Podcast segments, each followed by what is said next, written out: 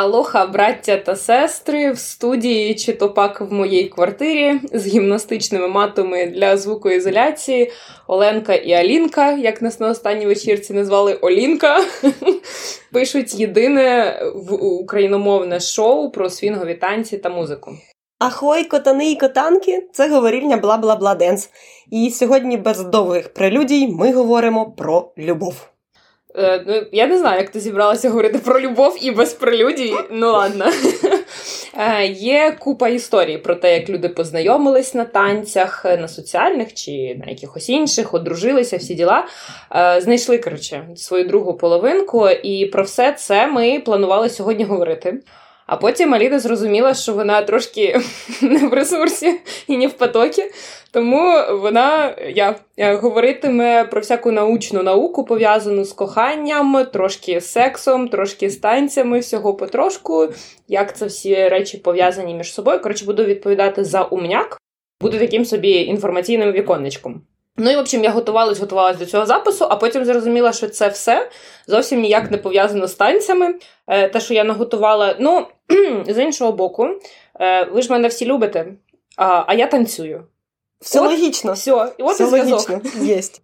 Я буду говорити про пісні, про свінг, про романтику в піснях, про епоху джазу, не шоу, а час, який був епохою джазу. І я би хотіла сказати, що там багато красивих і романтичних історій, але ні. Насправді там частіше зустрічаються некрасиві романтичні історії, тому слухайте далі, буде цікаво. Да. Ну, Оленки не дарма, нік я романтика в Інстаграмі.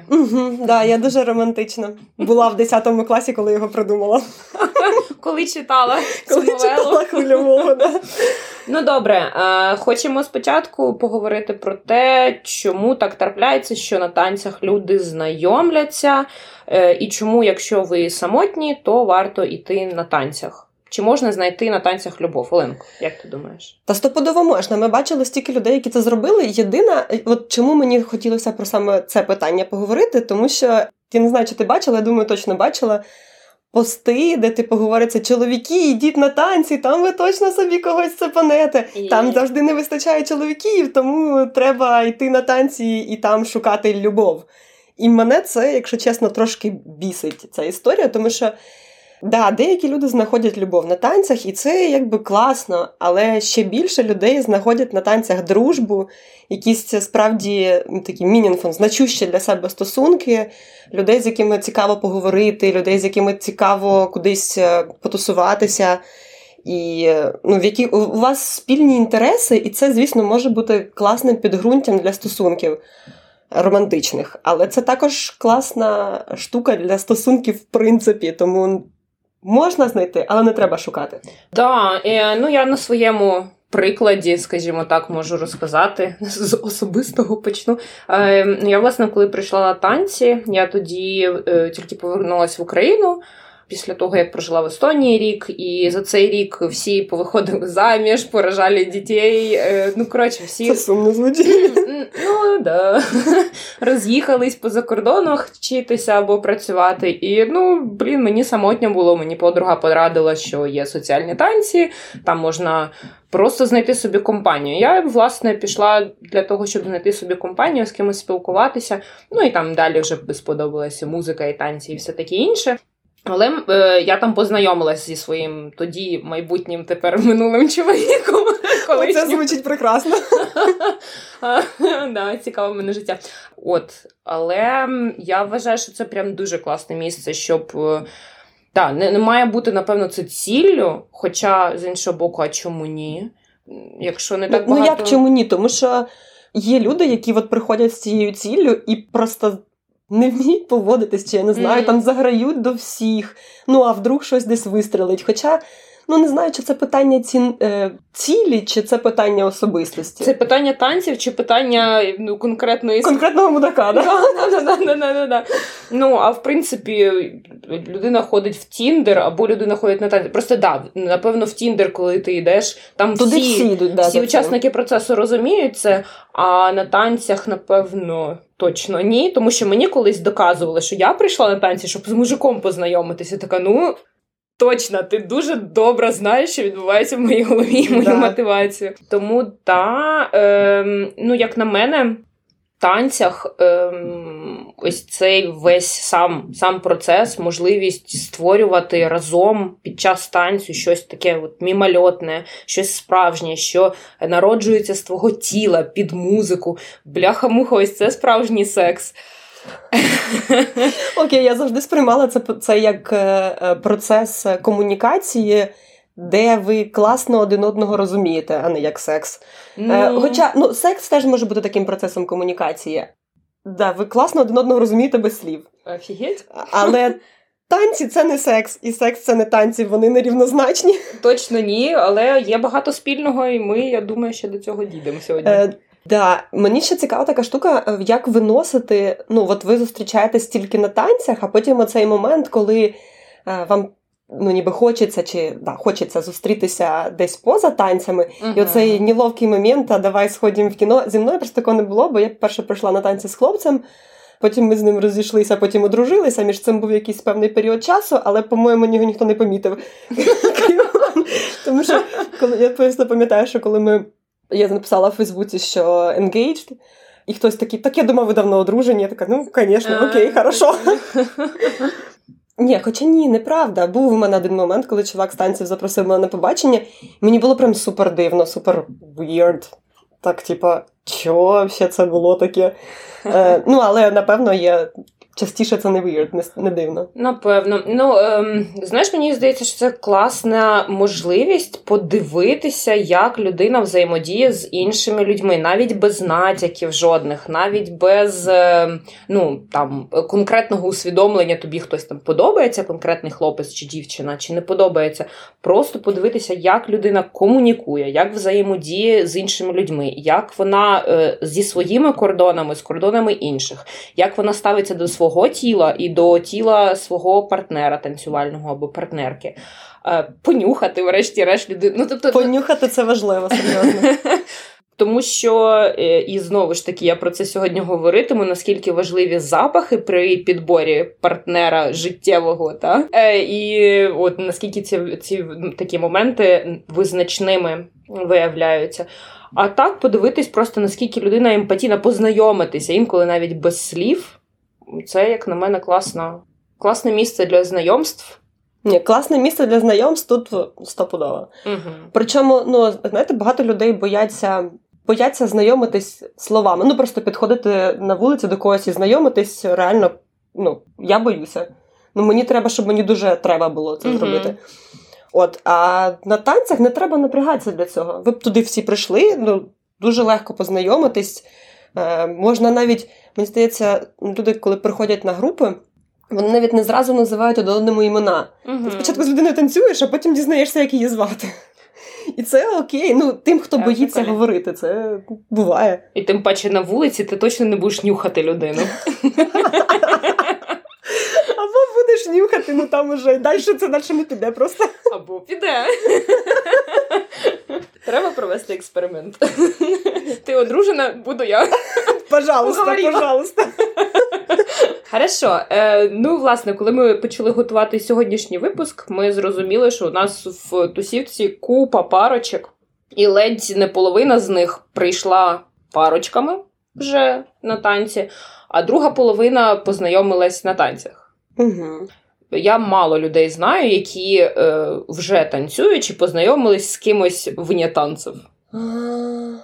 Вони, мабуть, вже не танцюють просто. Так, можливо. Якщо ви така людина, напишіть нам, що ми, може, вас якось не порахували. Інтересно. Хорошо.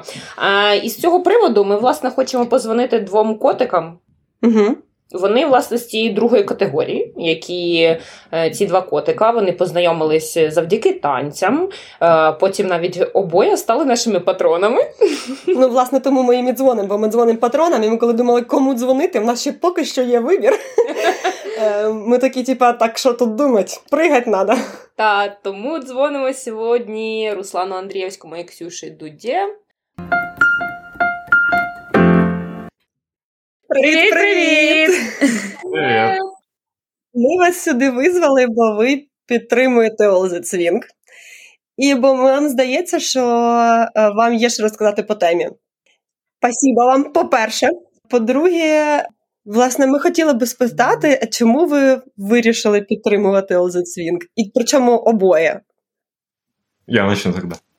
Мне нравится то, что вы делаете, это то, как это развивает тусовку, то есть и мне самому интересно потреблять вот этот контент. Да, я поддерживаю. Мне очень интересно читать интервью, смотреть апдейты, находить какие-то новые ивенты. Я, к сожалению, не так часто... Я читаю ивенты и потом на них не хожу, но зато я знаю, что они есть. Так что это очень хорошо и приятно. Клас. А яка ваша улюблена плюшка серед тих, які є для патронів? Ну, найулюбленіше, но несколько я назову. То есть это статьи, интервью, подкаст. А я люблю апдейт. Подкаст! Да. Так це ж не плюшки для патронів. Це ж для всіх. А що там в патроні він цікавого? Секретки? Да, секретки. А немає правильної відповіді? Ми вже говоримо про АТС. Так що ми учитываем весь контент, который есть.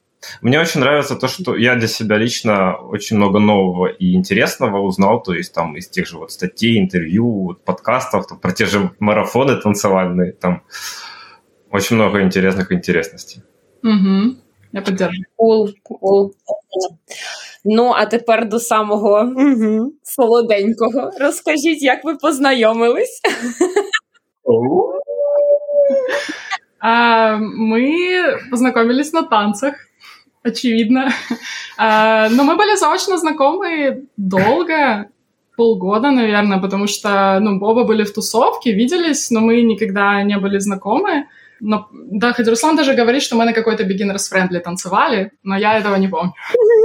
Ну, конечно. Потому что я была уже не beginner'ом, я не запоминала. А познакомились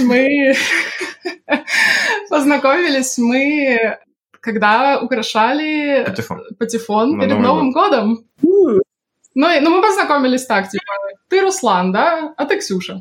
Мы уже были знакомы до этого, получается.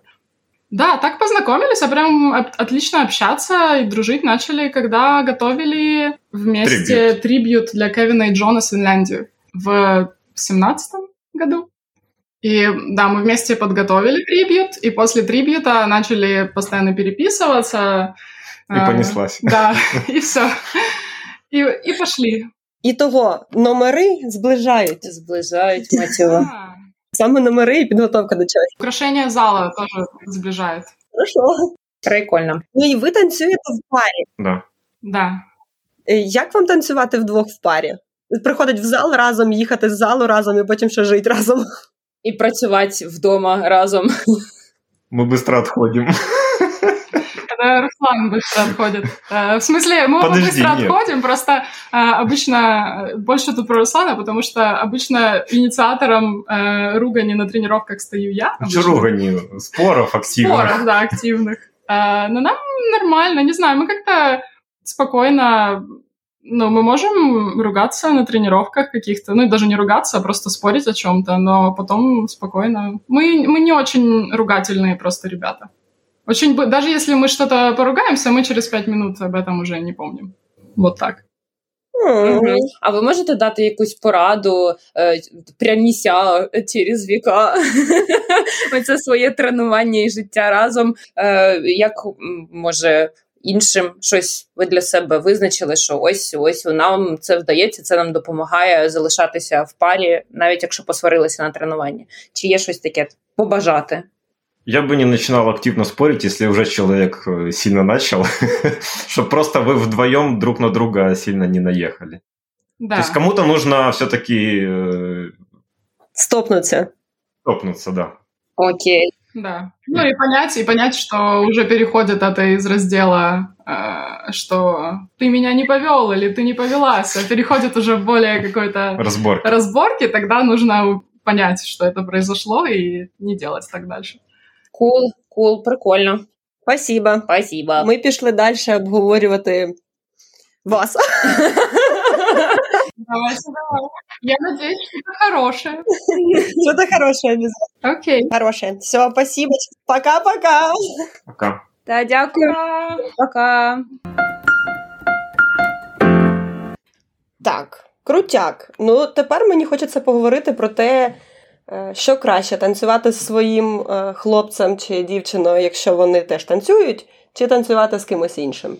Тобі взагалі танцювати з хлопцем, чи, хочу сказати, чи з дівчиною, ну тобі здається, що комфортніше, в принципі, танцювати з своєю другою половинкою, чи навпаки, з чиєюсь іншою? Ой, це от прям глобальне питання, поскладніше, ніж в чому сенс життя або хто вбив Кеннеді. Дуже багато pros and cons. Тут, справді, треба обговорювати, тому що з одного боку у вас є глибокий зв'язок, і ви краще одне одного розумієте. У вас є можливість в квартирі тренуватися в кінці кінців. Да, це плюс. А з іншого боку, все одно неможливо без якихось суперечок, невеличких скандалів і так далі в танцювальному залі, які... Ксюша із Русланом вдається не переносити додому. Я думаю, що не у всіх така позитивна історія, може бути по-різному. Угу. В тебе є досвід танцювати своєю половинкою.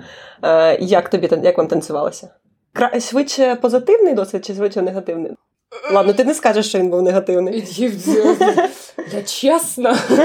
Місцями, по-різному, дуже по-різному. І це класна можливість в себе заглибитись, в партнера заглибитись, в цю третю сутність, якою є ваші стосунки, також трошки зазирнути під іншим кутом, інші проблеми, інші, навпаки, хороші моменти знайти.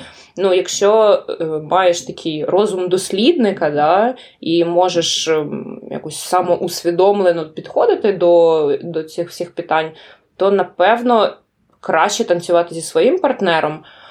З іншого боку, це набагато складніше. Це додає ще один шар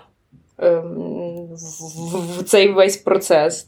Тобто можна просто підходити до цього як до роботи, особливо, якщо ти багато подорожуєш, викладаєш і так далі. І від цієї емоційної шелухи трошки відійти. Тут питання, чи дають, наприклад, парі як викладачам якісь додаткові переваги, те, що вони пара і вне класу. Я думаю, так. Особливо тим парам, які їздять багато. Угу. Тому що якщо в тебе є хтось вдома, і ти їздиш кудись весь час з іншою людиною, це... навіть якщо ми приберемо момент ревнощів, які, звісно, можуть бути в цьому питанні, то ти просто не бачиш свою кохану людину довго. Або бачиш рідко, якщо ви там займаєтесь чимось іншим. Але от чому для мене особисто великий плюс тренуватися не своїм партнером по життю. По-перше, тому що мій партнер не танцює. Це багато чого рішає. А по-друге, в тому, що ми розходимось із залу, ми залишаємо всі свої суперечки в залі. І не несемо їх додому, там їх не продовжуємо. Ми зустрілися, у нас є певний час присвячений тренуванням, ми зустрілися, розійшлися. Бувають тренування просто різні. Буває легко і класно все продумується, а буває хочеться один одного вбити і нічого не лізе, нічого не виходить. І в будь-якому разі ви такі, все, пока-пока, розійшлися. Так. Ой, не знаю. Важко. Прикладів є достатньо і з того, і з іншого боку.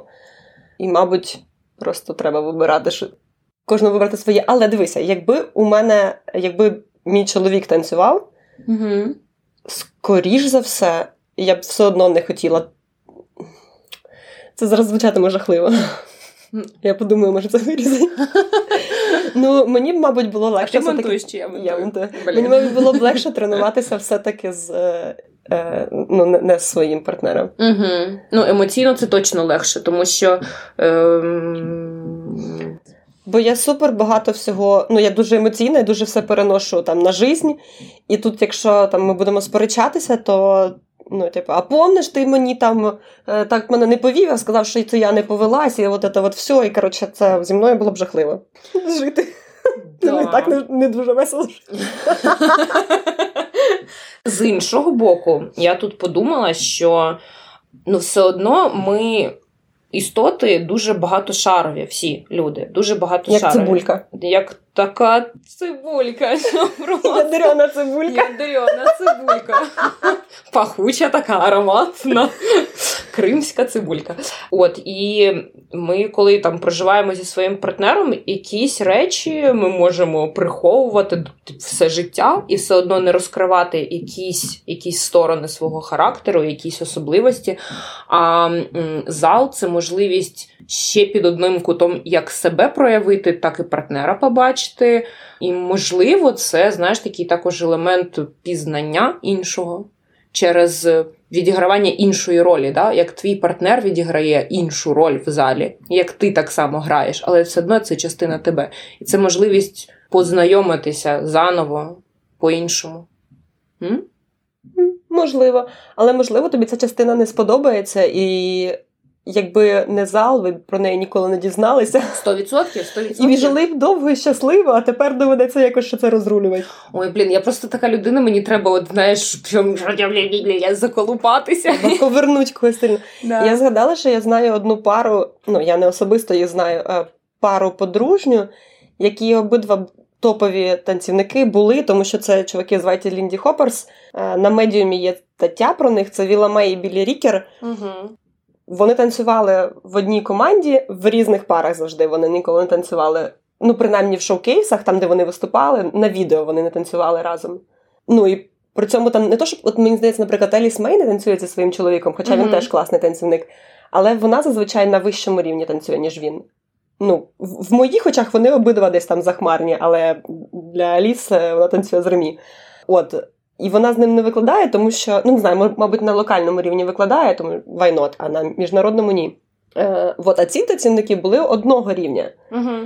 Вони однаково виступали в одній команді на одній сцені з іншими партнерами. Це прям прикольно, слухай. Ну, це реально кайфова штука, коли вам не треба сваритися на тренуваннях в парі, бо ви з іншими партнерами. Але при цьому ви можете бути весь час разом і ніби як одною справою займатися. Оце, напевно, ідеальний формат. Ви подорожуєте разом, по фестивалям умовно якимось, але при цьому не виносите всіх цих сварок постійно в залі. Угу. Тоді, ну, головне, щоб не було такого, що хтось, типа, крутіше, а хтось менш крутіше, і вас запрошують на різні фестивалі. Ну, знаєш, коли ти Віла Мей і Біллі Рікер, то як... То вас вже нікуди не запрошують, вибачте за чорний гумор. Окей, я думаю, що на цій прекрасній ноті ми перервемося на секретку. А ви послухаєте наш чудовий джингл, написаний Льошею Кравченко. Ми повернулись. Привіт ще раз знову. Ви, мабуть, не встигли заскучати за наш Солпінац. Але далі в нас будуть парочка ходів. Знову ж таки, ми вже обговорили все, що ми хотіли обговорити, і тепер ми хочемо розказати якісь історії, можливо, які стосуються і любові, і джазу, і танців, чогось такого навколо. І, значить, я почну, мій хід, він про єдину пару в джазі, ну, в джазі 30-х років, епохи свінгу, яка мені здалася прям нормальною парою. Хоча і вона розпалася.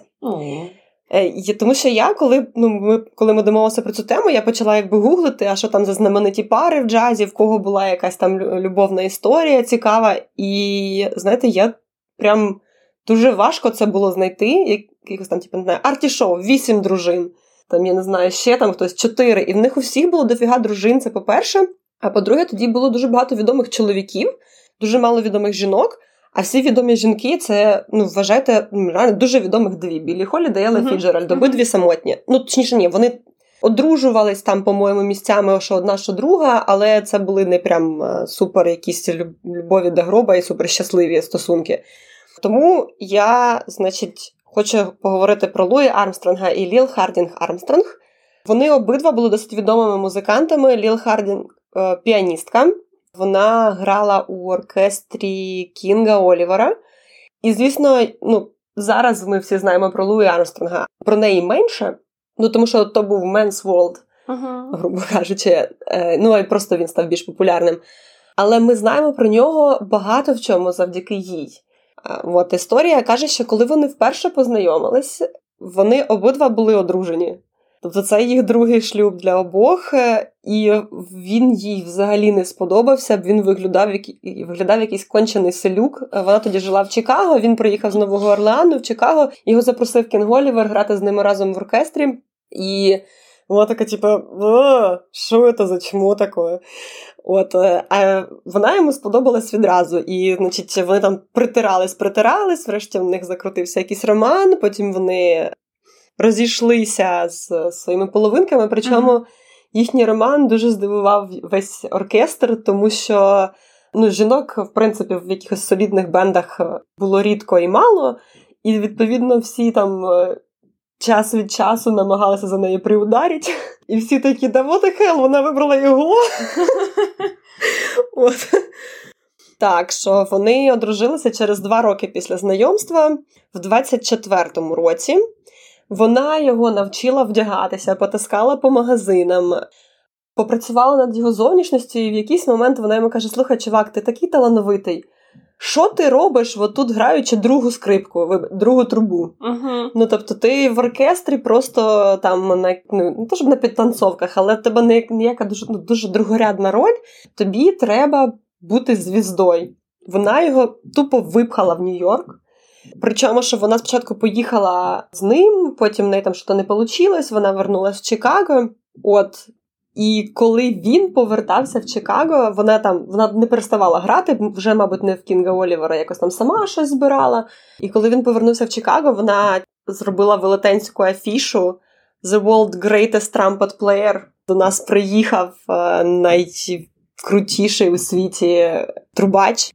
Вона грала багато в його записах, він грав багато в її записах, але їхні стосунки, звісно, погіршувалися по мірі того, як його популярність росла, вона залишалася частіше все сама, він їздив на гастролі, грав в Нью-Йорку.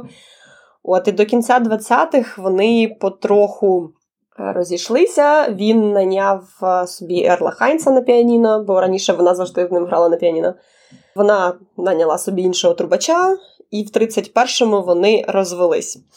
От така грустна історія. Але, що цікаво, це все ще грустна історія, але це цікаво, що... Реально, Оленка за грустяшку сьогодні. Да, вибачте.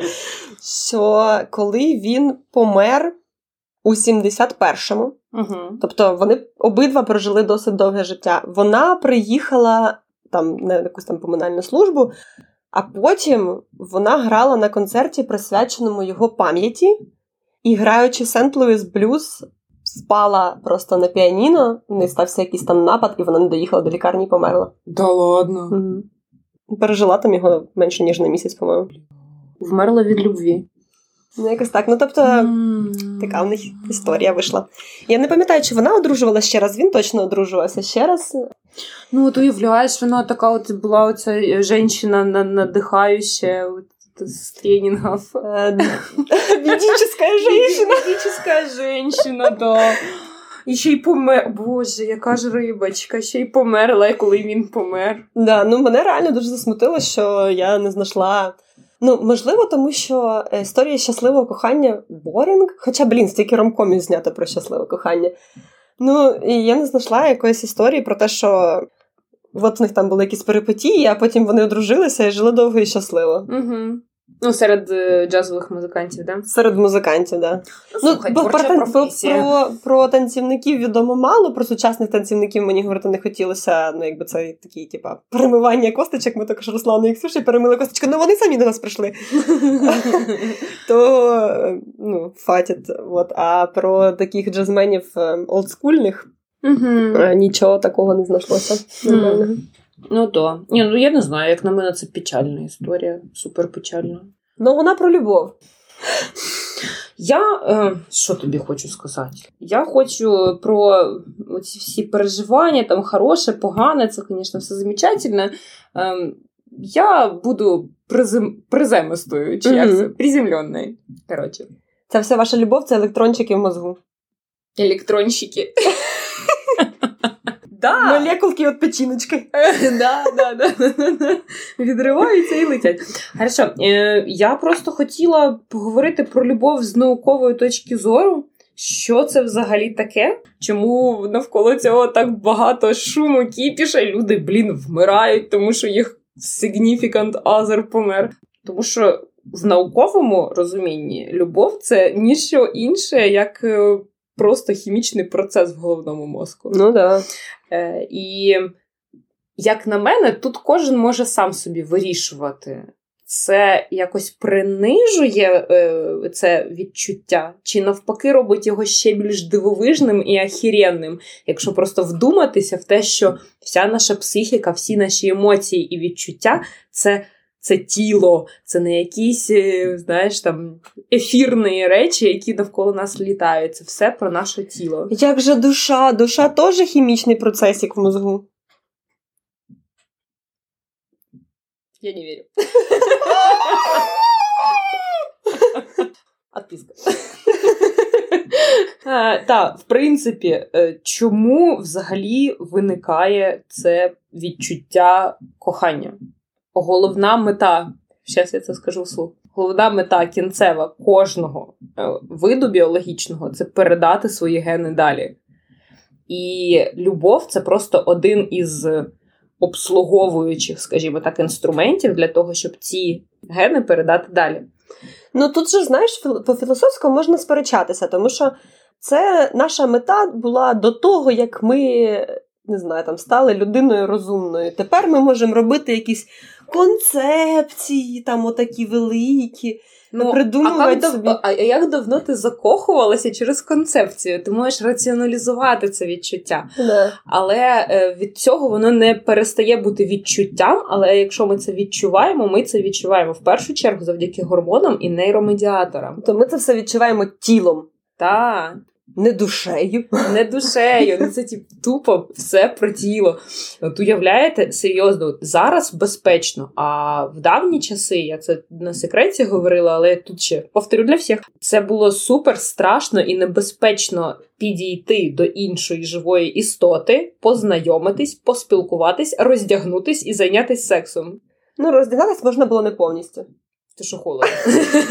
Ні, там було жарко. І якби, уявляєш, жінці народити дитину, це зараз гемор, а тоді просто жопа. Я не знаю, що має траплятися з організмом, щоб жінці хотілося зайнятися сексом. Да, бо ти думаєш, якби вони думали про наслідки, вони б такі, та ну нахер, вообще. Да, тому якби не жіночий оргазм, хер би вообще людство кудись прийшло, я вам відповідаю. Якби не було задоволення. Ну, подожди, а хто казав, що їм должно хотіться? Ну, розумієш, тут же ж зараз, слава Богу, можна. Ми просто вимерли, цього б не траплялося. Понимаєш, в чому прикол? Ну, типа, в еволюційній біології немає питання «зачем?». Є питання «почему?». Ну, типу, не «зачем?» виділяється якийсь там гормон, а «чому він виділяється?». Ага. Тому що в цього немає якихось причин. Ми вижили, тому що у нас є ці гормони. Я запуталась в логіці причини, це «почему» чи «зачем?», ну, хорошо. Неважно. Коротше, я просто хочу поговорити про фізіологію, про реальні фізичні речі, які можна потрогати, ощутити, зрозуміти, побачити під мікроскопом або в іншій колбочці. Угу. Якщо узагальнити кохання, то воно ділиться на три, таких психологи виділяють, три етапи, які пов'язані з виділенням тих чи інших гормонів. Саме завдяки виділенню цих гормонів розподілили, власне, ці етапи закоханості, кохання. Ключову роль в цьому відіграють нейромедіатори і гормони. Перший етап – це пристрасть. І, звісно ж, ці етапи можна і до танцювання зі своїм партнером, знайомство з новою людиною на танцполі. Ти зараз тільки що придумала, як це приплести до танцю. Тихонько, не палі мене.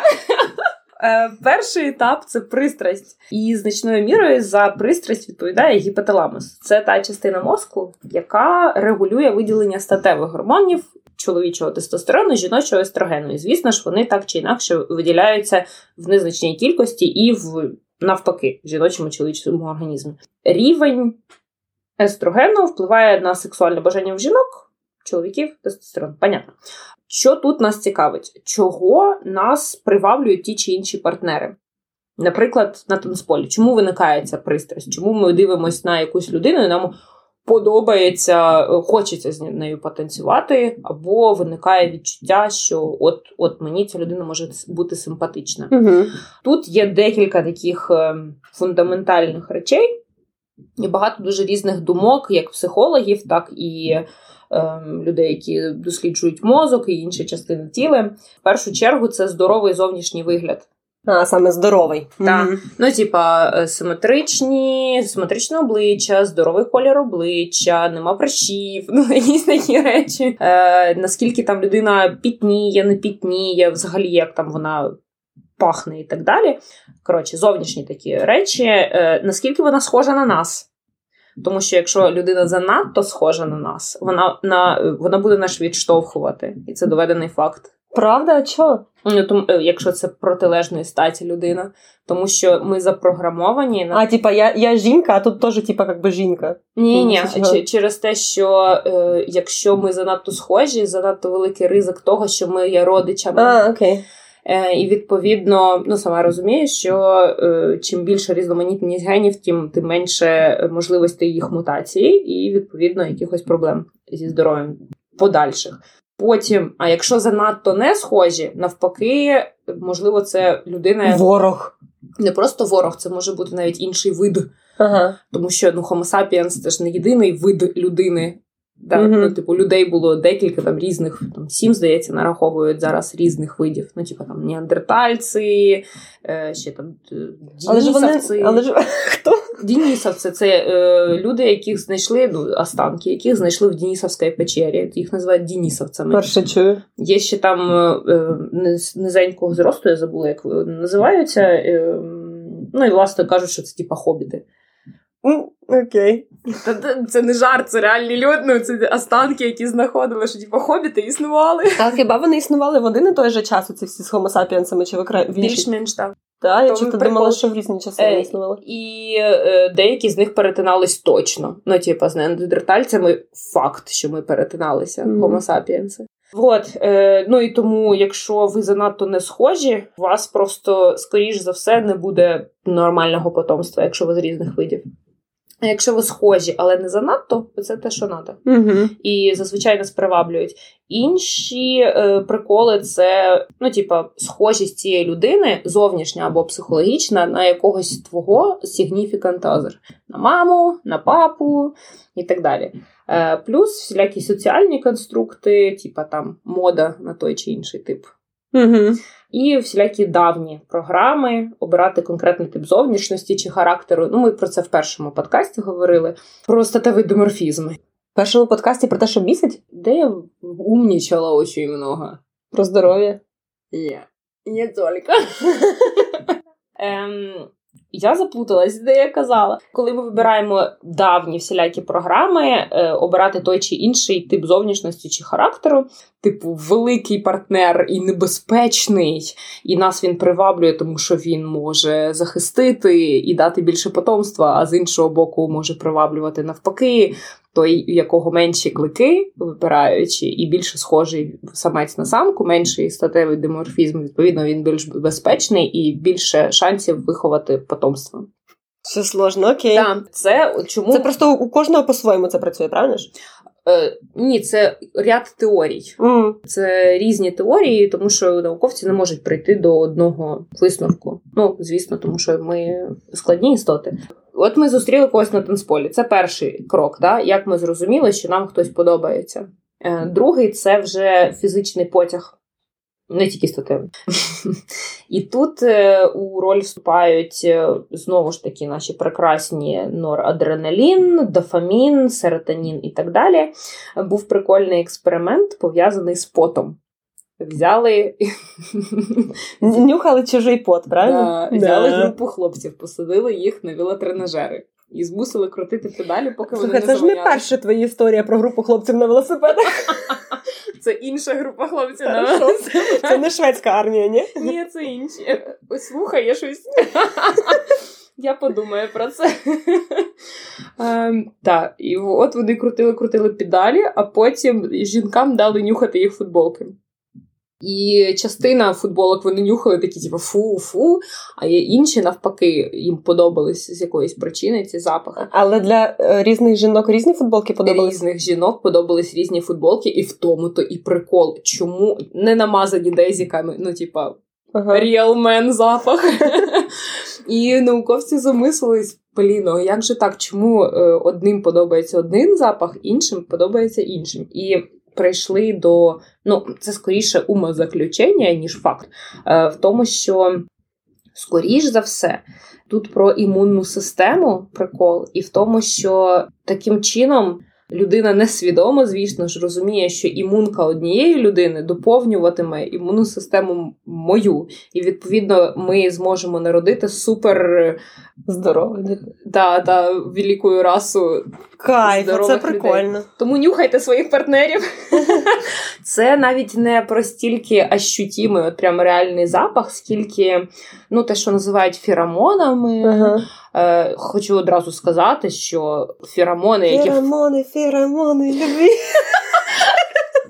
Які в пляшечках продаються, це повна чуш, і не доведено те, що вони будь-як впливають на поведінку, якщо ними набризкаються, навіть скупатися в них. І третій, ось ми, типа, побачили людину, вона нам сподобалась, ми відчули до неї якийсь потяг, понятно, а чому виникає, власне, прив'язаність. Тут також прикольний такий момент. Ця відчуття прив'язаності наступає десь через 2 роки. Це пов'язують з тим, що треба виховати дитину. Угу. Тому що після 2 років наступає той момент, коли, ну, в принципі, типа, дитинка вже підросла і можна піти з сім'ї. А з іншого боку, ну, вже вона жінка не вмре повністю і разом з дитиною, тому що дитина хоча б вже ходити може. Ну, це її рік. А? Якщо прям сразу, то це її рік. Ну, да, вже дитина ходить. І, відповідно, виникає почуття прив'язаності. Ну, я просто ще раз хочу наголосити на тому, що у нас ті чи інші гормони в різні періоди нашого життя виробляються не просто так, а ми тут, ми отакі, як є зараз, саме тому, що вони вироблялись. Да? Ну, типа, як ми би тут не опинилися, якби не вироблялися ті чи інші гормони. Угу. І тому такими ми тут опинилися з вами. Головна мета цієї прив'язаності, прихильності полягає в тому, щоб батьки залишалися якомога довше разом. І в цьому відіграє ключові ролі окситоцин і вазопресин. Я не буду розказувати, що це таке. Я думаю, що ви знаєте, що окситоцин відповідає за почуття прив'язаності, почуття групи. Про нього я знаю, а про другий не знаю. Вазопресин, в принципі, це гормон, ні, це нейромедіатор, який контролює почуття спраги в першу чергу. Але проводились ряд експериментів на мишах. І ці експерименти показали, що цей гормон суперважливий для відчуття і збереження цих стабільних стосунків. Коли мишам-самцям блокували вироблення цього гормону, вони йшли від самочок. Цікаво, це випадково зрозуміли? Ну, ні, ця група пальовок, це група пальовок, які паруються і лишаються на все життя. Угу. Це, в принципі, для мишачого світу дуже нехарактерна історія. Здебільшого миші потрахались і розбіжались. А чого вирішили саме цей гормон блокувати? Цікаво. Напевно, пробували всі, тому що насправді гормонів та не так багато. Ну, типа, це не сотні. Угу. Це з 10. І почали, я не знаю причину, чому саме цей, але групу мишей взяли саме тому, що вони, типа, паруються на все життя, утворюють пари. Вот. І от мені всі ці історії з нейромедіаторами, гормонами цікаво наступне. І ось цим експериментом з мишами, що вони змогли блокувати вироблення цього гормону і таким чином, щоб самці ввалили з сім'ї. Тобто, за допомогою генної інженерії, я думаю, що колись ми зможемо або утримувати любов, або позбуватися неї. Кайф. І ніяких, как бы, угрозень совісті. Да. Вот это там, типа, думать, а, може да, може ні, а чого же так? Ну, потому що укольчик один пішов, укольчик один прийшов. Кайф, це ж як «Вічне сіяння чистого разуму». Не помню, про що, на фільм не забуваємо. Так, ну там можна було стерти людину зі свого життя. Назавжди. Клас, прикольно. Або навпаки, збільшити кількість рецепторів до тої чи іншої молекули. І все, і закохати людину в себе. А як же свобода волі? Знахуй. Ясно, понятно.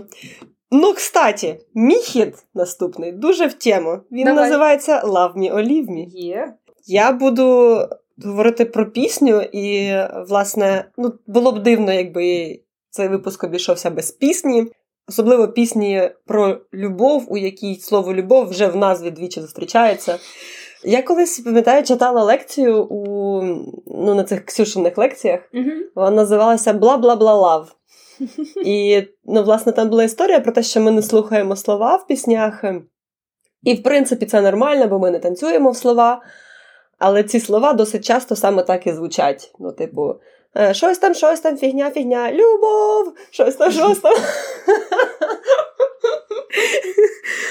Да. Тепер ви знаєте про мої вокальні здібності. Я колись... сьогодні теж співала. Да. Я колись... Ми сьогодні взагалі співаємо. Такі просто... Про любов, про знакомые. Ладно. Так от, я колись давно писала про неї на Медіумі, тому що...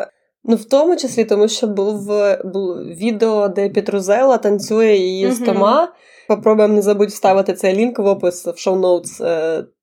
Тому що там прикольне відео, хоча що під Тома зараз якось не сильно в свінгу, він, по-моєму, пішов якось інші штуки. Петрузела, ніхто не знає, де він, тому що він спав в опалу, може там і суд якийсь, чи щось таке було. Вот. Але це також історія не тільки про пісню, а й про любов. Що, як би, логічно. Тому що «Love me or leave me» також називається фільм про Рут Еттінг, співачку, яка виконувала цю пісню першою у мюзиклі «Вупі».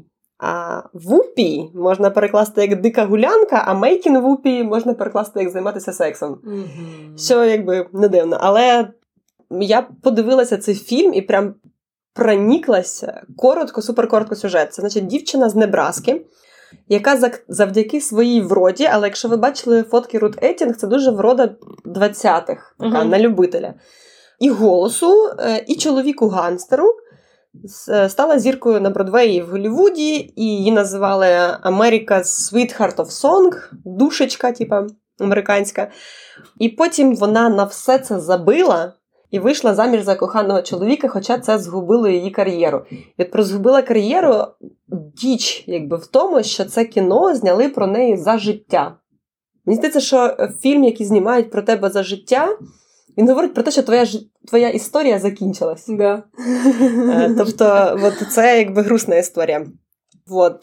Вона, так і правда, дівчина з Небраски, приїхала в Чикаго, працювала в клубі якомусь, причому працювала дизайнером костюмів. Потім якась там баришня з Руслана захворіла, її попросили потанцювати, вона потанцювала, хоча танцювала, типу, потім в хор її теж запросили, вона там щось поспівала, і от співала вона норм. Їй там дали співати соло, і вона, значить, забила на дизайн костюмів, хоча у фільмі вона така, типа, вся прям сильна, независима баришня, я така, вся, типа, вся із себе, не знаю, як це сказати, звуком ще інакше, але на відео буде видно, яка я вся із себе. От, Оленка покачує торсом. От, і в фільмі вона ніби як була таксі-денсер, тобто вона працювала в клубі людиною, яка, дівчиною, яка, типа, танцює за гроші. Тобто, ти прийшов без пари, хочеш потанцювати, платиш, типа, в касу, ну, ти не знала також теми.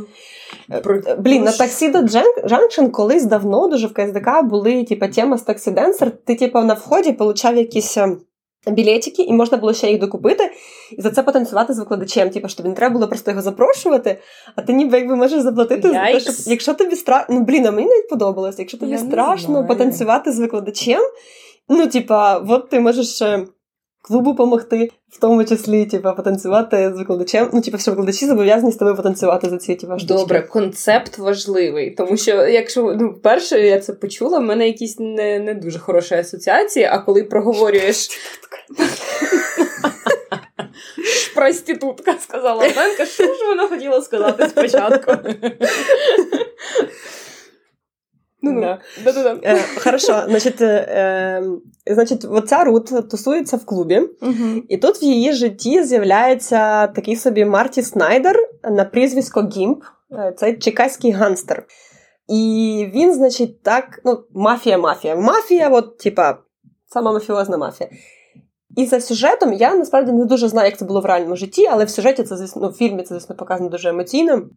Він в неї так втюрюється, що забиває взагалі на весь свій бізнес. Ну, там, типа, що там в нього робиться, взагалі, фігня. Він став її імпресаріо і почав її, типа, пушити на всякі концерти. Вона така: "Ні, чувак, я не продаюсь, мені це все не надо". І він її влаштовує на прослуховування, вона така: "Ні". І все одно на них іде. Але, типа, не дає йому. От, врешті-решт, вона завдяки йому, завдяки тим прослуховуванням, які він організував, стає Чикаго Sweetheart. Місцева знаменитість, значить, всі її вже знають, але вона все ще йому не дає. Проходить 4 роки. Всі знають, що вона йому не дає.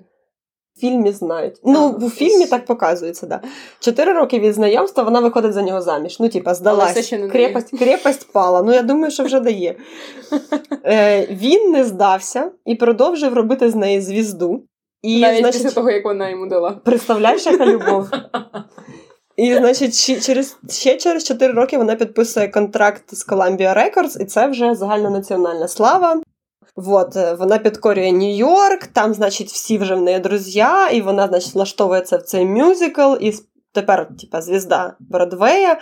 А, і тут ще легенда каже, що її взяли в цей мюзикл, не слухаючи, як вона співає, а перевіривши щиколотки. Бо у Зігфельда була така тема, в нього, ну, коротше, це було кабаре, Зігфельд Фоліс, таке, типа, типове кабаре 20-х, коли там, типа, красивые девочки делают пш-пш, перья-блестки, ну, короче, вот это вот все, і йому було важно, щоб вона була красива. От. Історія, якби, говорить, що цей Гімп, він, попри те, що він так її, значить, пушив, типа, розвиватися і підписувати там всі ці контракти, водив її на прослуховування, він був домашнім тираном, ну, тобто, муділай. От. І... Ну, пиздов її. Чи херозно? Хер я знаю. Ну, явно в фільмі він точно її не бив, тобто там не було таких сцен стрьомних. Але, ну, психологічно, да. Ну, типу, знущався з нею, там, заставляв її щось робити, такі, як я сказав, так і буде, от це от все. І в Голлівуді їй вже 40, 37-й рік це, тобто вони вже більше 10 років одружні, 15 виходить. Вона закохується у піаніста, який на 10 років її молодше. І коли про це дізнався її чоловік, він його підстрелив. Але він вижив. І гангстера засудили тільки на рік, але був такий шкандаль, що її кар'єра після цього загнулася. Бо жінці тоді не можна було в скандали. Це зараз можна, тоді не можна було. От. Друге, вона вийшла заміж, але на сцену так і не повернулась. І от про неї... Не за піаніста. За піаніста. Ага, хорошо. Так. Вона померла для шоу-бізнесу, про неї зняли фільм. Вот. Чоловік був від неї на 10 років молодший, але вона його на 12 років пережила. Ага. Нормальна баришня. І в них, на жаль, не було дітей. І от прикольно, що в цьому кіно дуже класно показується її, якби, боротьба між тим, що отут у мене кар'єра і чоловік-тиран, але тут кар'єра і слава, а тут у мене любовна любов. І вона вибрала в ітогі любовну любов. І ще прикольно, що її грала Доріс Дей, яка спочатку дуже довго, типа, отнікувалась, не хотіла братися за цю роль, бо Рут Еттінг тоді всі вважали, ну, типа, шлюхою, утриманкою, яка от вилізла з цих чикагських забігаловок дешевих за рахунок багатого мужика. От. І її там вмовили тільки через те, що, типа, мовило, Доріс Дей, ти можеш зіграти це без вульгарності, і в тебе вона буде нормальна. І вона, типа, в неї вийшла нормально. Ну, бо в фільмі немає вульгарності. А пісня, власне, про ревнощі і про грьобаний шантаж. Ти ж там чула? Там така, значить, історія, що, типа, I will be independently blue, якщо ти, типа, мене не любиш, я, типа, буду дуже грустіти, або вже люби, або... Остав мене, бо я не розумію, що відбувається. Я зараз говорю, як ця Загорецька Людмила Степанівна. Господи, все, остановіть мене. От. Ага, слухай. Ні, я не слухаю пісні. Не слухаєш? Я слухаю. Я люблю прям завжди краєла. Правда, я іноді неправильно чую, і тоді виходить... Ракамакафо. Ракамакафо, да. У мене прям багато пісень, які я не можу, ну, типа, мені потім кажуть, так там же ж так написано. Така, да... Я можу не прочитати назву так, як я думаю, що вона читається, і співати в себе в голові ракамакафо. Because fuck you, that's why. This is sorry, Bokosonike.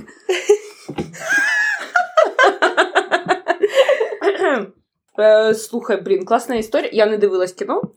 Ну, це таке кіно, яке дивилися, типа, ну, дуже мало людей, тому що, знаєш, це така, ну, дуже мало сучасних людей. Може, тоді воно в кінотеатрах йшло, але зараз... А ти знаходила якусь силочку десь його? Звісно, я ж його дивилася, типу, ну, знаю, мабуть, я його скачала, типу, з торрента, з якогось. Поділися з нами, будь ласка, ми подивимося. Хорошо. Цікаво, блін, прикольно, так, класно. Ну, кіно, ну, типа, нормально. Якщо ви нормально ставитесь до кіно 50-х, воно зараз виглядає, ну, типа, занадто простим. Тобто там немає такої суперпсихологічної драми, там спецефектів, от этого всього. От, таке. Куль. Я перейду до свого наступного ходу. І це мій перший хід, який буде все ж таки пов'язаний з танцями. Ні, подожди, ми ж попередні теж пов'язали, нормально. Ольга, яка я молодець. Горжусь собою. Я знайшла 4 дослідження, які конкретно лінкують танці і секс, не кохання. Блін, опять. Ладно. Ми про всяку любов говоримо. Про всяку любов. Я прям радію, наскільки класні дослідження. Я думаю, що я ними поділюся, тому що в мене є посилання на всі ці дослідження. Вони не без англійської, хто їх буде читати? Ну, просто, щоб ви знали, що це реальні дослідження і люди... А не Аліна собі придумала. Так. Аліна, звісно, інколи собі придумує. Ну, не дослідження. Або, якщо придумує дослідження, то проводить. Да. Перше, яке мені супер сподобалось, воно, здавалось би... Хочу одразу зробити дисклеймер. Інколи нам здається якісь речі в житті суперлогічними, і нахуя це досліджувати? Це ж... Це so obvious, ну, типу, це і так всім зрозуміло. Але, як на мене, це супер круто, що люди знаходять гранти, час і свої інтелектуальні ресурси на те, щоб навіть очевидні і банальні речі дослідити і з наукової точки зору підтвердити. Ну і пояснити, чому. Не завжди наука може пояснити, чому. Наука не відповідає на питання, чому. Скоріш за все, науковці знаходять кореляції, а не причинно-наслідкові зв'язки. Кореляція не дорівнює причинно-наслідковості. Я знаю, фігня ваша наука, якщо так. Да. Ну, як це розуміти, це вже задача і культурологів, і антропологів, і всяких інших ологів. Але, здавалось би, дуже логічна назва навіть дослідження махи стегнами, ну, типу, як рух стегнами в танці жіночі, є більш привабливими, ніж нерухання стегнами під час танців. Дослідження було опубліковано в Scientific Reports. Учасникам, там велика група, насправді, учасників, було запропоновано проаналізувати і оцінити різні цифрові аватари. Що таке цифровий аватар? Це, я думаю, що ви бачили, коли, скажімо так, цифрова модель жінки, ну, типу, такий образ, та? Це не картинка навіть, а скоріше така, ну, як з пластиліна така жіночка на компі, як вона рухається, і там по квадратикам розбита картинка, в мене є там картинка, це, як це виглядає, досліджується під яким кутом, як сильно ці всі свинг з своїми стегнами вони виробляє. І справді чоловіки і жінки оцінили в танці більш привабливим і сексуальним рухи середньої і вище середньої інтенсивності стегнами і руками. Якщо це була вже там, ну, типу, там є градація, я не пам'ятаю, там, в яких сантиметрах і кутах вона визначається. Якщо це з середньою і вище за середньою, але не високою інтенсивність роботи стегнами і руками, це визначало як найбільш привабливе. Ну, типа, логічно, але чуваки взяли це, дослідили, клас. Ну, але дивися, я коли дивлюся на сальсу, мені не подобається. Мене викликає відразу, що зі мною не так. Так це ж, ну, я не знаю, що з тобою не так. Тобі подобається? Сальса. Ну, там багато руху стегнами, правильно ж? Да. Мені не подобається. Ну, можливо, правда... Окей, мене я сама спитала, сама скажу. Можливо, це якісь... Культурний, скоріше, в мене блок. Можливо. Ну, типу, я така, фу, вульгарно, мені не нравиться. Чекай, а хто при цьому танцює сальсу? Українські жінки чи кубинські? Ферпойнт. Згодна. Окей, якщо я бачу гарну танцюючу гарно станцьовану сальсу в відповідному одязі, а не в джинсах нижче пісічки, тоді буде гарно. Просто нижче пісічки, блядь!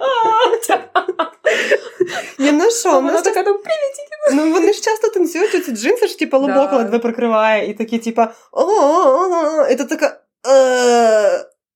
Ну, мені навіть чоловіки не подобається, коли танцюють сальсу, хоча в них там теж стегна. Ну, але якщо красиво танцюють, то подобається. Так, і плюс... Тобто не будь-які рухи. Не входить. Будь-які. Там, ну, я ще раз акцентую, що важливо не тільки розмах, а й кут. Mm-hmm. Тобто саме рух в 3D. Не просто там замахнутися туди-сюди дуже сильно і, знову ж таки, не на максимальній амплітуді, а середній і вище середнього. Ага, і плюс кут, яким ти додаєш об'єму, так, цьому руху. Ну, тобто це... Якщо гарно, то гарно. Якщо не гарно, то не гарно. Тіпа того. Гарно, але об'ємно. І схоже дослідження, але про чоловіків, ну, в сенсі схоже, тому що воно теж топорне. Чоловіки з високим рівнем тестостерону танцюють інакше, ніж чоловіки з низьким рівнем тестостерону. А як саме інакше? Так. Є такий чувак, Пітер Ловат. Він танцювальний психолог. І це справжня робота. Він вивчав зв'язок між гормонами і танцями. Про що я тут талдичу? Аліна теж танцювальний психолог. Я гроші за це не отримаю. І виявив, що хлопці з високим рівнем тестостерону танцюють більш... Він це назвав розкішно, ну, типа, більші рухи роблять, більший об'єм додають в рух, більше обертів роблять партнеркам. Боже, я подумала, прям, хто так мене сильно вращає. А я перше, що подумала, що він крутив її. Извините. От таке от дослідження цікавеньке. Ну, але ж з більшою амплітудою це хорошо. Чи не обов'язково? Ні, не обов'язково, хорошо. Тобто це не значить, що вони танцюють добре.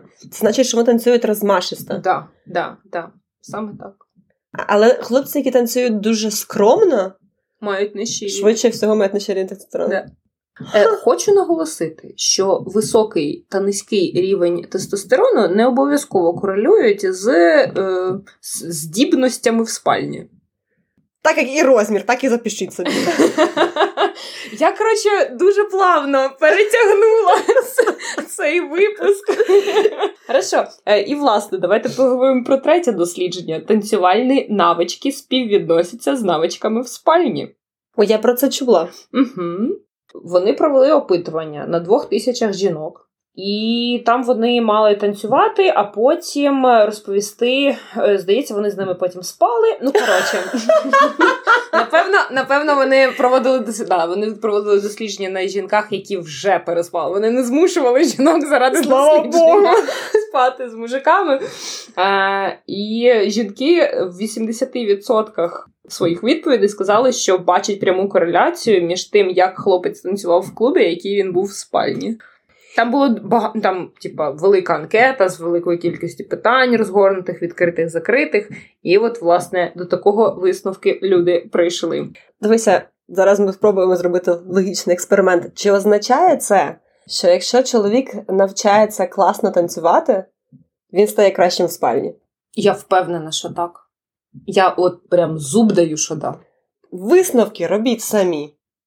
Моє улюблене дослідження прям обожаю. Причому воно цитується в Psychologist Today, це один з таких прям ахіренних наукових ресурсів, психологічних. Жінки по-різному танцюють відповідно до різних циклів своїх менструальних. Що в цьому дослідженні прикольно? Було виявлено, що жінки рухають стегнами більше на фертильних стадіях циклу. Типу, в овуляцію, ніж нефертильні. Було також виявлено, що гетеросексуальні чоловіки зосереджують погляд на стегнах жінки саме коли жінка була фертильною. Як вони це відчувають? Вони це не відчувають. Були датчики встановлені, куди дивиться погляд. Це, типу, доволі типове дослідження, коли спостерігають на предмет свого закохання. Також я знаходила багато років тому не скажу де там було опубліковано це дослідження, якщо ти сидиш в великій залі, і як часто ти кидаєш погляд на чоловіка або жінку, яка тобі подобається. Mm-hmm. І там в рази більше, ніж на людину, яка тобі не подобається. Ну, типу, зрозуміло, да. Але ось саме на стегнах жінок концентрують свій погляд більше, ніж на будь-чому іншому, саме на фертильних стегнах. Ви поняли, коротше. Ну, як чоловіки відчувають, що, ну, типа, не відчувають. Ну, а чого саме на них? Ніхто, ну, потому що хер його знає. Типу, наука цього не повірить. Ну, можливо, через їхній рух якраз. Можливо, через їхній рух. Можливо, тому що все одно... Ну, тобто, чому вони так рухаються, це понятно. Тому що все одно феромони існують. В жінок є таке поняття, як прихована овуляція, в Homo sapiens. Овуляція прихована. У більшості приматів овуляція не прихована. Самець завжди знає, коли самиця плідна. Uh-huh. І коли її можна запліднювати. Тому що там от прям розпухає, все uh-huh. красиве, червоне, щоб точно знати. Щоб не витрачати дарма. У жінок овуляція прихована і... Це одна з теорій, чому... Що насправді не така вже й прихована. Чому почали з'являтися постійні пари, uh-huh. саме через це. Тому що uh-huh. самець ніколи не знає, коли він може запліднити самку. А якщо він живе з нею постійно... То може, якби завжди. То, він має доступ до сексу постійний, відповідно, йому пофіг, прихована овуляція чи не прихована. Вот. І, відповідно, на якомусь рівні чоловіки все одно знають, тому вони концентруються більше. І тут ще один прикольний, це вже інше дослідження, оце от прямо моє улюблене. Стриптизерки краще заробляють чайових під час овуляції. Але розумієш, в чому проблема? А? Ти ж не можеш зробити собі більше овуляції? Не можеш. Ну, тобто, ти можеш виходити на зміну, якби, в овуляцію, це, ну, make sense, але це скільки взагалі? 7 днів. 5-7. Ну, 5-7 днів, да. І все, как би. Back to normal. Ну, знову ж таки, наука не завжди допомагає нам жити, вона пояснює, чому ми живемо так, як ми живемо. Так, кореляцію показує. Тому отакі от прикольчики пов'язані з танцями. Очень інтересно. Інтересно, да, мені теж. Спасибо, пожалуйста, ссылочку скину. Хорошо. І мій останній хід на сьогодні, у нас, скажіть, знову буде довгий випуск, ну нічого. Ми старалися для вас сьогодні. Про любов же ж можна говорити вічно. Ах. Я повернусь до романтики, і я хочу поговорити про залицяння та етикет побачень в 20-30 роки. Cool. Причому в 20-ті і в 30-ті він був, кардинально різний. Тому що в 20-х сталися дві великі зміни в суспільній поведінці. Це поява контрацептивів, угу. І все більше вищої освіти, все більше чоловіків mm-hmm. і жінок ходили в коледжі, і, відповідно, секс став не такою вже й великою проблемою. Ну, тобто, раніше сексом чому не займалися? Бо як тільки ти займаєшся сексом, зразу в тебе є дитина. Тепер це не так. Відповідно, можна гуляти, можна, якби, ходити на побачення. І в 20-х побачення стали... більш звичним явищем, вже за тобою там не ходили шаперони за дівчатами, знаєш, ти вікторіанську епоху ходили з дівчатами бабці, ну або не бабці, хто-небудь мав ходити з дівчиною на побачення, тому що, типа, один на один з чоловіком, what the fuck. От. Було багато місць, де жінки та чоловіки могли вільно тусуватися, якби в соціально прийнятному середовищі, там в кіно ходити, якісь концерти, там, і побачення стали не тільки способом знайти собі другу половинку, але і способом дозвілля. І при цьому вважалося, що чим частіше і зрізноманітніше ти ходиш на побачення, можна з різними людьми. Ну, треба просто ходити, зустрічатися, тим ти крутіший. Mm-hmm. Ну, ти в тебе вищий статус, якщо тебе всі запрошують погуляти, ти, значить, звізда кардібалета. Мені здається, в принципі, зараз теж так, але зараз мені здається, що не так це багато обговорюють, і це якби вибір кожного ходити там на 500 побачень в місяць чи не ходити. Все одно здається, що у нас все ще в нашому всякому випадку суспільстві існує стигма на жінок, які ходять на багато побачень. Ну, бо тут вважають, що ти ходиш на побачення зразу...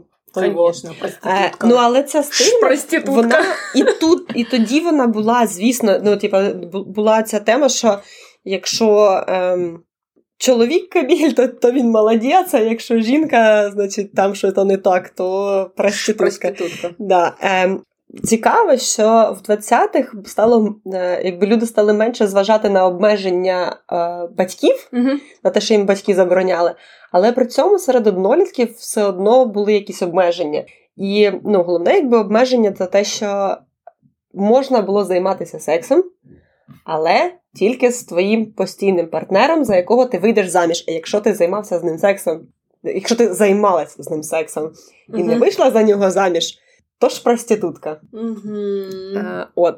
А якщо не... Ну, якщо не склалося, то ж проститутка все одно.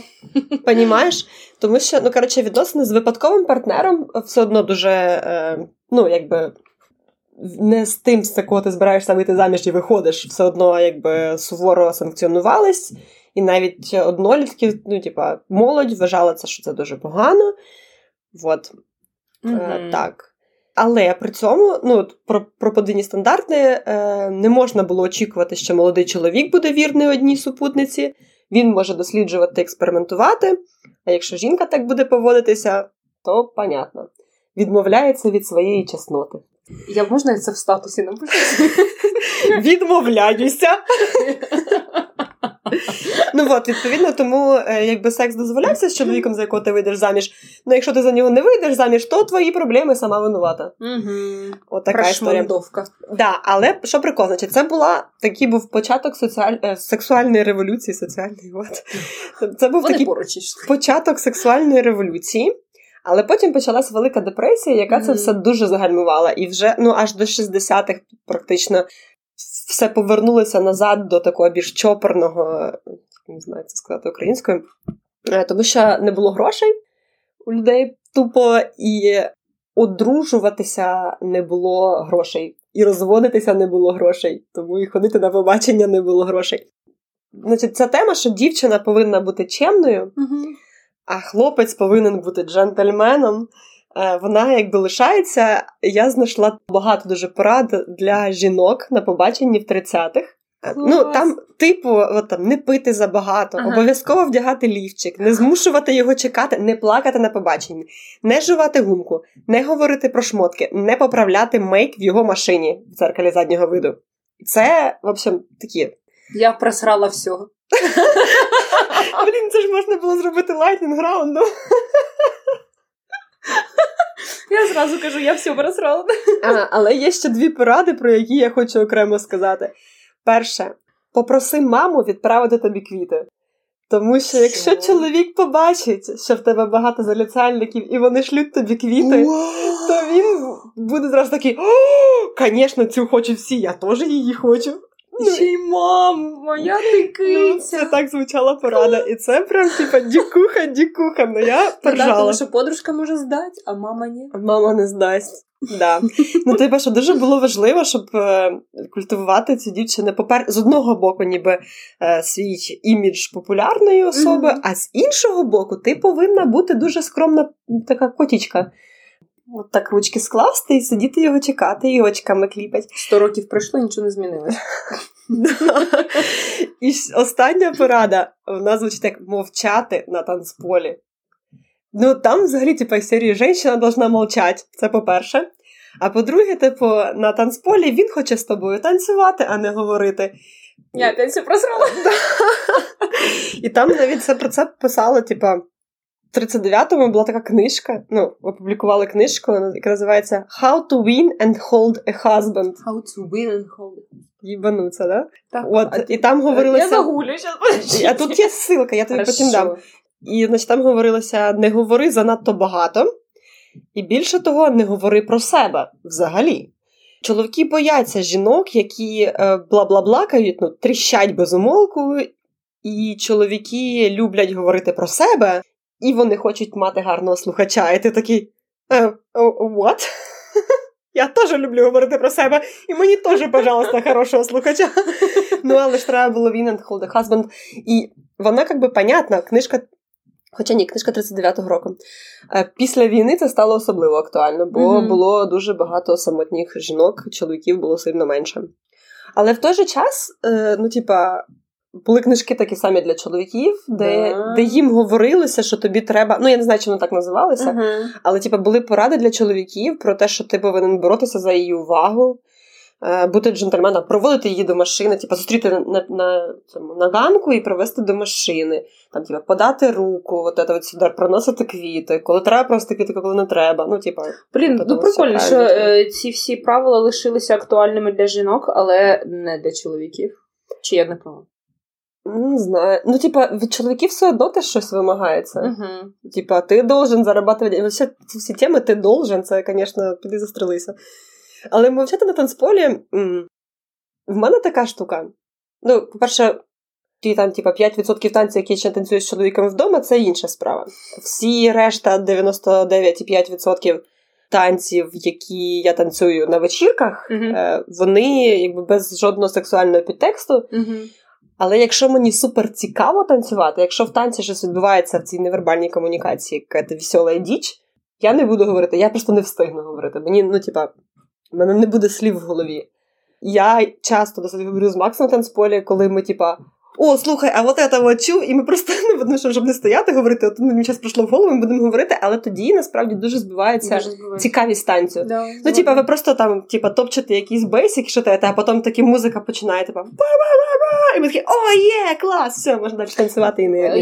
Я, насправді, на останній вечірці це помітила, коли, ну, я з декількома хлопцями танцювала, і дуже хотілося там поговорити, наскільки збивається ритм, наскільки збивається взагалі повне відчуття цього погруження. Ну, типа, базово тримати ритм я можу, типа, мені норм, я там можу, типа, танцювати, ніби танцювати і говорити, але це, звісно, не той танець, від якого кайф. Угу, згодна.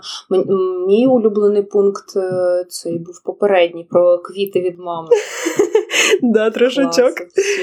Слухай, дуже прикольно. Я почитаю обов'язково ці поради. How to win and hold a husband. Я тобі найду, може, посилання наповно, бо там реально дуже багато всього. І для жінок, звісно, більше. І для жінок вони дікушніші, звісно, ніж для чоловіків. А, тут ще прикольно, що в 30-х було не модно змушувати себе чекати. Це стало модно пізніше. Тоді треба бути, типа, готовою рівно вчасно. Але якщо ти, типа, щось не доділала, то не дай Бог тобі вийти і поправляти потім свій макіяж в нього в машині. Це вообще верхнє приличчя. От, маєш бути, типа, чемна жіночка. Ну, що цікаво, мій останній ход повністю перекликається насправді з твоїм, але з наукової точки зору. Я почну з того, що цікаво, що в світі тварин, ну і в принципі еволюційно, обирає завжди жінка чоловіка, а не чоловік жінку. Жінка посилає перше, самиця посилає перший сигнал про те, що вона готова до спарювання, готова до того, щоб стосунки якісь розпочати, а чоловік просто має бути готовий. От, і, в принципі, да, в більшості видів ось так воно працює, і, ну, якби, науковці кажуть про те, що у Homo sapiens така сама історія. Це просто в останні роки так повелося, що останні пару сотень років, що трохи змінився акцент. Але, в принципі, як для виду, для нас характерна зовсім інша поведінка. Взагалі, мій останній ход про те, що чому і як з'явилось романтичне кохання, я його назвала, але саме про романтичне кохання я дуже мало буду говорити. Скоріше, мене цікавить більша частина розвитку людства. Тому що більшу частину розвитку людства ми провели в іншому статусі, та, там, в печерах, в збиральництві і так далі. От все, що ми маємо, говорячи про кохання, ми маємо від мавп. У мавп теж є кохання? В мавп теж є кохання. І це от прям конкретно доведений факт. Особливо у Баноба, це такі карликові шимпанзе, є великі шимпанзе, є карликові шимпанзе Баноба. І ми більше схожі на Баноба, тому що у них цей статевий диморфізм, про який ми вже говорили, менш виражений. У них самці не такі агресивні, більше схожі на самиць, у них все сім'ями, кучками. Існує таке поняття, як серійна моногамія, яке характерно і для людей. Що таке серійна моногамія? Ну, в принципі, можна здогадатися, так? Якщо подивитися отак от на історію стосунків однієї людини, здається, що вона полігамна, да, тому що в неї багато різних партнерів, але в кожен конкретний проміжок життя вона моногамна. І це характерно для більшості приматів, хіба що не для тих, які не людиноподібні. Ну, типа, прямо от обізяна-обізяна. Ну, або там мишки-пальовки і так далі. Окрім цих мишок, про яких ми говорили до цього, це єдині мишки такі. Здебільшого наші пращури, вони теж серійно моногамні. А якщо ні, то вони от прям зовсім обізяни. Тобто, коли чоловік говорить, що у мене все по природі і... Полігамія? Да, я маю свої гени розповсюджувати якомога ширше і далі, то він просто горила. А не Баноба. Окей. Можете блокувати мене ось сюди. Але не All The Swing, тільки Аліну. Так, мене особисто. Я беру всю відповідальність на себе. І, власне, як ми можемо розуміти, що... Ну, звідки я це взяла? Я це взяла не з голови, і ми це можемо знати з декількох речей. Ми можемо подивитись на наших пращурів, та? Людиноподібних мавп, і подивитися, що у них є грумінг, у них є залицяння, обнімашки, цілавашки, от це от все. Причому, яке потім розвивається, брали великі групи мавпи, спостерігали за ними просто там сотнями, ну, десятками років, те, як вибудовуються їх стосунки, кого вони грумлять, як їх стосунки потім складаються. Із цього роблять висновок, що в них є не тільки кохання і секс, у них є дружба, у них є поняття нуклеарної сім'ї, тобто великої сім'ї, да? Там, де тьоті, дяді є, бабушки, троюрідні бабушки і так далі. І, в принципі, звідти витоки того, що ми вважаємо родиною. Да? З іншого боку, ми не маємо давніх писемних згадок, тому що тоді не було писемності, але ми маємо кістки. Якщо ми маємо кістки, з кісток ми також можемо багато всіляких висновки зробити. Я нарешті до кінця ефіру розговорилася трошки. Те, що я говорила, що якщо кутні зуби випирають сильно, ми знаходимо череп в печері, і кутні зуби сильно випирають у чоловічої голови і жіночої голови. Якщо у них по-різному випирають, ми можемо говорити про те, що, скоріш за все, у них не було поняття стабільної сім'ї. От, знову ж таки... Чому зуби? Так, тому що якщо великі зуби, значить у них великий, більша агресія. Якщо більша агресія, у них більша боротьба за самок. Якщо більша боротьба за самок, їх якби по природі прийти, опліднити і піти, якомога більшу кількість самок. Якщо немає великих кутніх зубів, скоріш за все, вони просто не можуть змагатися, конкурувати всередині общини. Відповідно, община більш стабільна, відповідно, сім'я більш постійна, і будуть вони виховувати своїх дітей. Ну, слухай, це все одно припущення, правильно? Звісно, це припущення. Ну, тобто, це, типа, не точно. Ну, це не точно. Це не точно. Але все свідчить про те, що воно десь так і є, особливо, якщо спостерігати за сучасними тваринами, навіть не мавпами, і мавпами також. Ну, і більшість антропологів, і патогенетиків, і так далі, палеогенетиків, і так далі, говорить про такі штуки.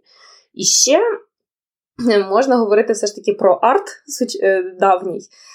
Наприклад, таке класне знайшла свідчення, що 20 тисяч років тому майже немає зображень людини конкретно в печерах, але є зображення, ну, такої щось типа, ну, вчені роблять висновок, що це, скоріш за все, малась на увазі людина, але це намальована тотемна тварина. Однієї людини, тотемна тварина іншої людини, і вони, типу, такою ниточкою зв'язані, що типу, у них любов. Чому вони зробили висновок, що це, скоріш за все, тотеми людини? Тому що є така знахідка, кістка мамонтяча, і з одного боку намальований мамонт-мамонт, а на іншою повертає, що там, типа, людинка-людинка. І що, типа, це наші тотеми, тварини люблять одне одного, люди улюблять одне одного. Так, і вже пізніше знаходять прям цілі картини, ну, тому що в палеоліті прям картини ніхто не малював. Це вже було набагато пізніше.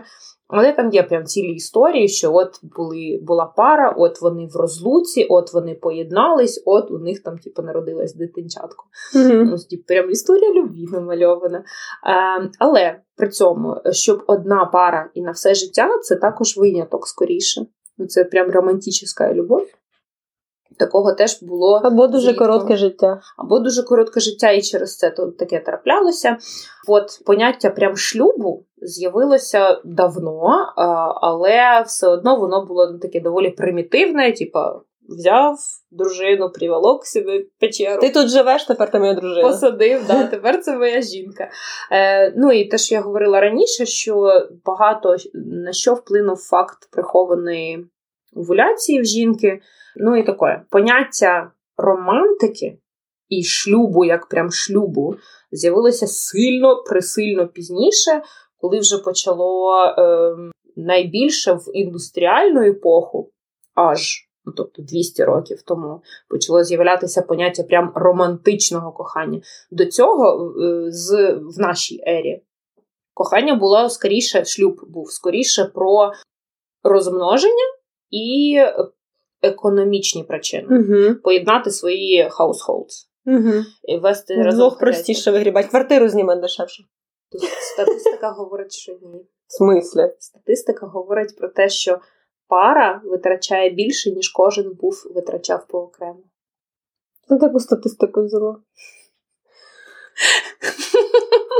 Да, Оленка. Тому що з'являється якась третя сутність. Ваші парні якісь речі, на які ви витрачаєте гроші. Квартира, комуналка, да, це дешевше, але з'являються інші речі, на які ви більше грошей витрачаєте. Такое. Да, я думала реально, що вдвох жити дешевше. Окей. Знімати хату, да, але багато інших речей ні. А от прям романтичне кохання – це дуже нове явище. І воно з'явилося от прям вже після, в епоху просвітництва, і тоді в літературі з'явилося таке поняття, як романтизм. І лише от тоді люди почали говорити про те, щасливо жили навіки вместе. Ні, почекайте, хочу сказати, що там в тому ж древньому Єгипті люди не закохувалися? Закохувалися, але, як я казала, типа, це скоріше то друге. Це був виняток. Ага. І все одно жили разом з економічних причин, з причин треба, з причин розмноження і так далі. Якщо когось і кохали, то або на стороні, або це був виняток. Угу. Ужасно. Так. А от прям припідносити так це почуття почали якихось 200 років тому. І все, що ми маємо в сучасній культурі, що прикольно, воно не по природі. Ну, типу, те, що люди сходяться і все життя, потім такі щасливі разом від кохання помирають в один день. Це в історії людства, це виняток. Угу. Клас? Клас. Вот. Такое. Блін, ну це мене зараз трохи... бісить. Не те, що бісить, я типа думаю... Ну, це, знаєш, можливо, це типа схоже на... От зараз всі ходять до терапевтів. Угу. Чи не було раніше у людей проблем з психікою? Ймовірно, що не було, бо їм не було коли про це думати. У нас зараз є час на те, щоб думати про депресію і про любов. Да. Ну, і ми, в принципі, ми більш успішно живемо, ми здоровіші, ми довше живемо. Звісно, у нас є час. Більше можемо копитися в своїй голові. Ну, та, ну, от хорошої житті. Клас. За хорошу життя, ребята. Окейшки. Ну що, будемо закінчувати, прощатися? Давайте. Бажаємо вам любові. І не тільки на 14 лютого, бо це все одно якесь дурацьке маркетингове свято, а просто всігда. Трошки дуже залишилось до весни. Скоро весна, а там і любов, і підсніжники, і котики на вербі. І все буде класно. Да. Зараз теж нормально. Бажаємо вам любові одне до одного, до музики, до свінгу, до танців, до нашої спільноти, до каналу All The Swing, який ви можете запатронити. Так. Читайте шоу-ноутс, слухайте нас далі. Пока-пока! Пока!